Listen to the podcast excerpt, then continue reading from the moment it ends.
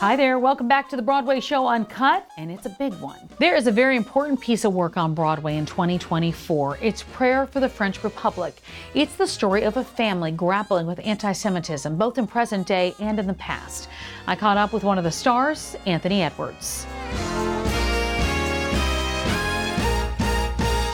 Well, let's talk about this. It's, it's so nice to be back on Broadway, right?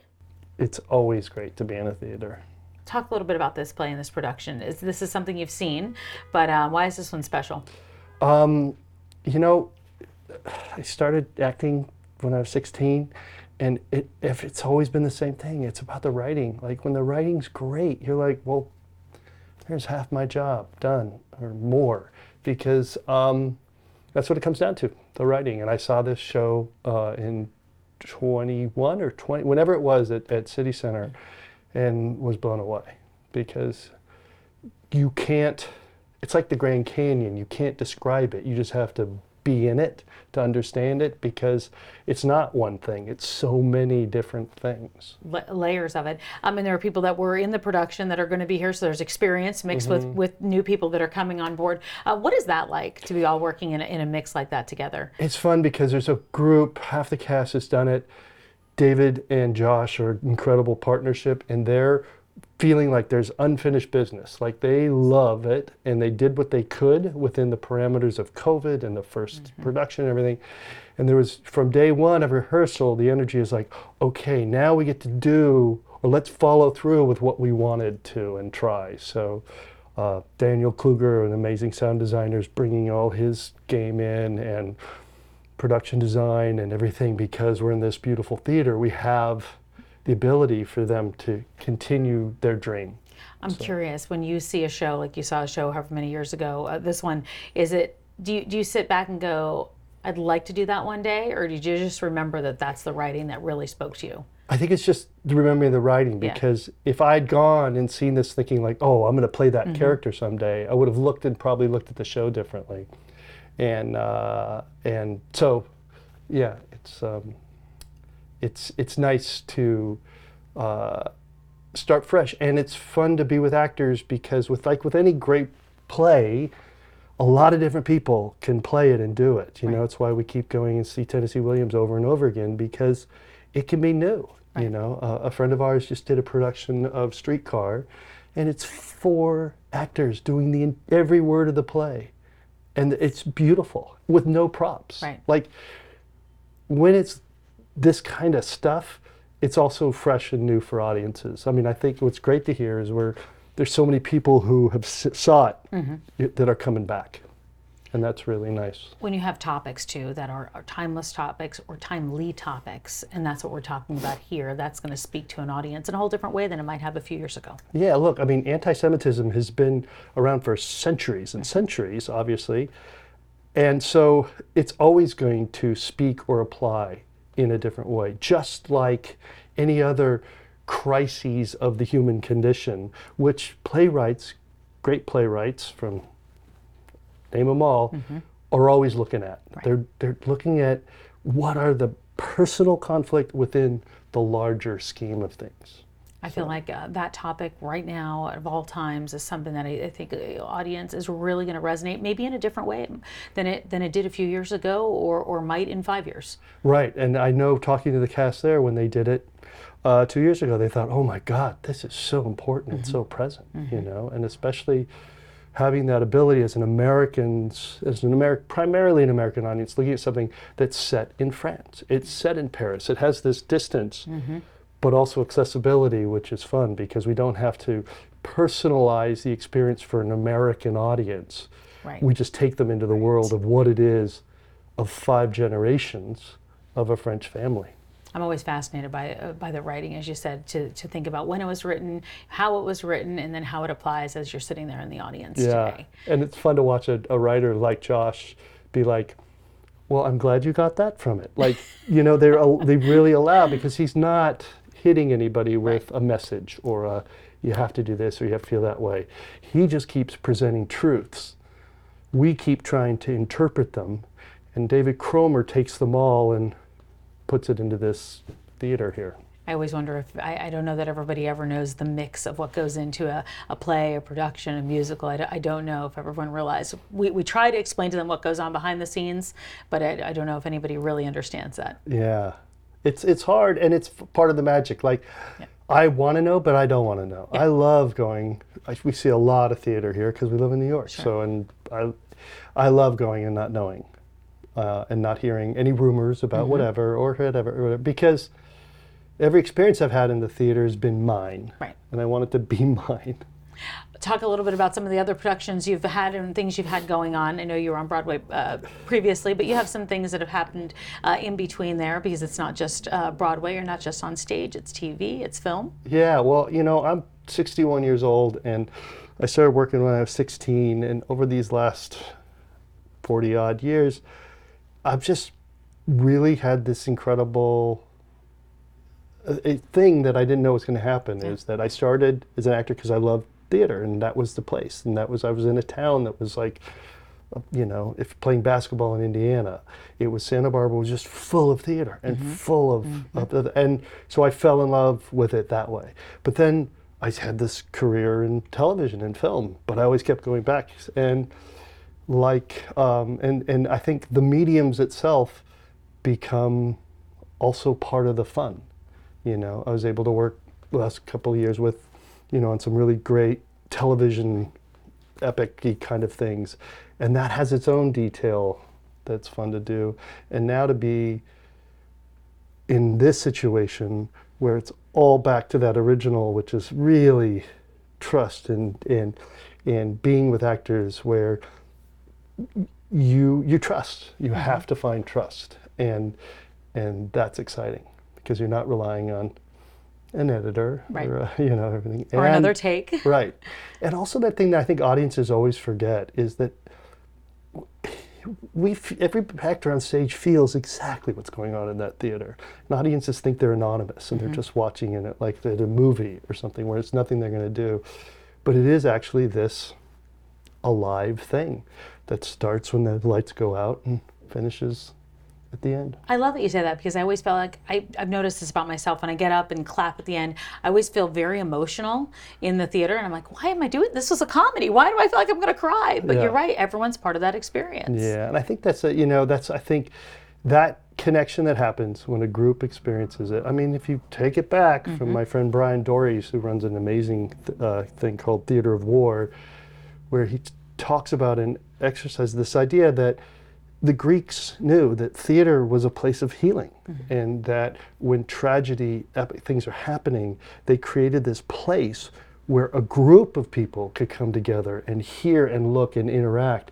That's the healing that we all need. Mm-hmm. It's part of who we are, which is why. So here we are. I mean, it's 2024, and theater still matters. We do need it. We and I also think it's because why so many people come back to it. Like you said, you do films, you do TV, right. but you always come back to the stage. And we get it in other ways. You see it, like whatever. Taylor Swift is phenomenal. Mm-hmm. Those people had an experience together in that thing, and that's mm-hmm. what we want. We want the music, the feel of love, or the, you know, it's like my favorite quote was Penn and Teller, where they asked him you know, at the end of the show, they used to say, when you go home tonight, it's not, you know, how we do these tricks. Yeah. It's that's not what's important. It's why. Oh, you know, and that always stuck great. with me. Like, oh right, I need this. I need to be. You're right. Stirred. You're really right. And feel like, oh. I want to go uh, to something. You know, you you were you played a role that uh, obviously uh, years and years ago that is uh, was gone and done, but has always, I have to imagine, stayed with you mm. of Goose. Oh, and yeah, yeah. oh that one. Yep. Oh that one. Mm-hmm. Uh, among among others, obviously. But I go back to that because I think you know Top Gun came out. You know the the new one came out, but Goose was always remembered through all these years. Mm-hmm. The significance and the importance of that role. Yeah. Well, you know, it was a. I was in the right place at the right time with a director who wanted me to do that role when uh, the studio wanted a comedian. It was like they got to get a comedian there because it's got to be this funny thing. And it was like a director said, "No, he's got to be. We got to believe mm-hmm. that this is this guy's best friend. And when you're gonna take a hero and have him go through something, you got to believe that love. You got to believe that friendship. And so, you know, it it was a lo- you know a lot of smoke smoke and mirrors and, and airplanes, but at the core of it, you know, people can relate to that. Mm-hmm. You know, and um, yeah, someone just sent me a picture of a guy a friend of his, or his, maybe it was his son, a friend of his, graduating from West Point, and they were holding up a sign that said, "If Maverick had gone to West Point, Goose would still be alive." And I thought that was really funny. It's just like, it's weird. It's just a zeitgeisty part that's funny, and it's my kids will send me stuff and be like, "Oh my God, look at that! You're part of this thing." Yes, you that was me. Yeah. That was me. Yeah, and so you feel, pre- you know, that's where you go like, "Wow, I'm glad." I'm happy for that. I'm happy that Yeah. Those things matter. yeah, and that's what we we do all this for is so that we can stay in people's hearts and minds the way other performances stay in mine. I mean, I am What do you feel like you're most drawn to if it comes to TV? Are they real stories or, or stories of something that's happened that have now, you know, been, been fictionalized or, or are they just real stories that you look for if it's TV? yeah. I mean, I think we- do the full circle Yeah. here, and it's really writing. You know, when you Yeah, when a writer okay. is writing a place that's truthful for them. Um, you go, ah, I mean, it was what was like reading the pilot script of ER, and Mm-hmm. you went, I don't understand any of this, but it's real. I mean, I didn't, you know, the deep, Yeah, of but course. like this is felt like this was really what they're trying to do, and you know, it reminds me of another expression of a friend of mine, a director, who used to scream like, you know, two nights before opening, saying, "I don't care if you have to fake it, make it real." and you're That says it all. Point taken. That says it all. Yeah. After an extended sold out run at the public, Suffs is coming to Broadway this spring. It's the epic and timely musical about the women's suffrage movement. With a powerhouse producing team, Suffs features a book, music, and lyrics by Shaina Taub. Here's Beth Stevens. You have had so many accolades and albums, and but now it's Broadway, uh, finally, which feels to me like a really big step. Does it feel that way to you too? Absolutely. I mean, I grew up listening to Broadway cast albums, and it's definitely been a childhood dream. You know, I've been so fortunate to get to work in the incredible downtown theater scene and off Broadway theater scene, which is something I didn't even really know existed until I came to New York. And I always want to work in that context as well. And also, Broadway has always sort of loomed large as this kind of shiny dream. And so it feels, yeah, it feels surreal to get to really do it on my own terms. It's always been a dream, but I don't think I ever imagined it would be with my own show, really getting to say the thing I wanted to say. So that's really meaningful. Well, you are part of an elite group of people who wrote their own show and get to star in it. So do you think that like Sarah Bareilles and Lin Manuel Miranda are sick of being compared to you? Oh, please. Oh my God. What what an honor to even be spoken in the same sentence as those two legends who uh, I just admire so, so much. And yeah, I mean, I have always performed. I've performed long, a lot longer than I've written. And it, it's, I used to think I needed to kind of choose one path, but seeing people like Sarah and like Lin and even, you know, like Anais, uh, Anais Mitchell, singer songwriter, performing her own music, I was like, oh, maybe I don't need to like choose a lane. I can kind of be a full artist and bring my whole self to, to that context. So yeah, I'm honored to be a, to be a part of that. So I know you worked on this show a lot, but tell me if you can bring us back to what sparked the first idea for you for when you wanted to work on this piece. Yeah, well, one of our lead producers, Rachel Sussman, sat me down almost 10 years ago this spring and asked me what I knew about the American women's suffrage movement. To which I said, uh, Susan B. Anthony, like uh, Women's Rights Convention in the 1800s. And she blew my mind by starting to tell me about this history.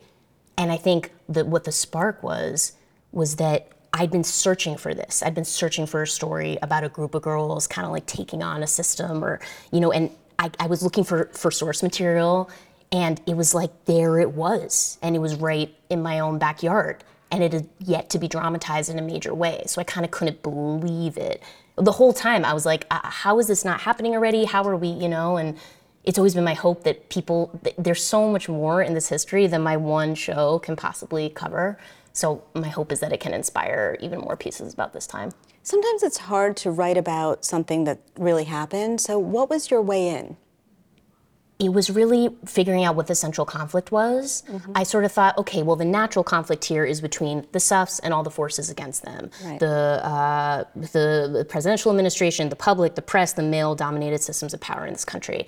And yet I thought that might be a little too easy. I don't want an audience to come in and think, oh, I know whose side I'm on. I know who's right. I know who's going to win. What was far more interesting to me were the internal conflicts within a group that want the same thing. Yeah. Between the older Suffs, the younger Suffs, between Suffs of different race, class, uh, political affiliations, all sorts of things. So I was like, ooh, that's where the juice is of where it's not so simple, you know. So that that got me excited. That I could also locate the story centered even more on the women if the central conflict was between the women. What does your day-to-day process look like? Are you at the computer? Are you at the piano? Where are you? What are you doing? Yeah, both, both. But um, yeah, I'm really intensely disciplined about writing because it's it takes so much. So I have to kind of. Uh, I got really into the Pomodoro method. I don't know if you've So heard that's of like this. 25 Yeah, minutes it's like little, you have a timer. And I, because I love it, it sort of tricks me into wanting to write. Because Mm-hmm. I'll start it, and at first I'll be like, "Oh God," but then when it goes off, I'm like, "No, I'm not done." and that plays a good. So for people who don't know, des- describe what that is. the Pomodoro method is just 25 minute chunks where you put on a timer and then you take a five minute break and do another 25 minutes. And for me, it's putting my phone on airplane, turning my Wi Fi off, just like taking away all the little distractions and messages so I can like be sitting there with a document at the piano for at least 25 minutes at a time. Well, that all added up because you caught the attention of some very important people, including Nobel Prize laureate Malala, Secre- Secretary of State Hillary Clinton. They are now on your producing team. So, how does it feel for you to know that you've impacted people of that stature? surreal, pinching myself, and so so amazing to me, and just meaningful that they these two women who I've looked up to for so long. I mean, Secretary Clinton my whole life, and Malala, watching her advocacy for all these years, to think that we as as the show could sort of be a part of joining in these missions for fighting for women's rights and humans' rights uh, with with in tandem and in concert with all of their wisdom and passion. It just in some ways it's so surreal and in other ways it feels so right. There's just something of like it's we're all uh, fighting the same fight, you know, and to get to have them be a part of it with us and to learn from them is an honor. So, now you're about to be on the biggest stage you've been on. Tell me how you're preparing yourself mentally and physically. Oh yeah, I mean that good therapy. I am going to the gym more, just trying to like get just to like feel good, feel like I have my energy up. I'm yeah, I mean I am I'm trying to also like a big theme for me is trying to zoom out of mm-hmm. just you get so bogged down in like the stresses and anxieties of every little aspect of the show and the production. There's always some drama, something going on. And I just like to have things around me, old photos and old things of like, oh yeah, this has been a dream of mine for so many years since I was a little kid. And like just to get to do it at all is a gift and a blessing. So that's that's one thing that's really grounding me. Okay, so time travel with me to you stepping on that Broadway stage for the first time. What are you going to be feeling? Uh, fear for sure. I think it's going to be a two lane highway of like fear and anxiety because I'm a human being, and then also just joy and exhilaration. I mean, for me, performing has always kind of been my happy place. It feels kind of like a refuge that even in all the, the craziness of everyday life or the craziness of being on a creative team for the hours that I'm on stage, I can't, no one can bother me. You know, it's, it's, just this nice. So I, yeah, I'm sort of, I, I, and I love to be on stage with my cast. So that's, I just can't wait to kind of like be singing a song with everyone and look around and see their faces and just be like, holy, we're here. And that's going to do it for this week's episode of the pod. Until next time, I'm Tamsen Fadal, and this is the Broadway show Uncut.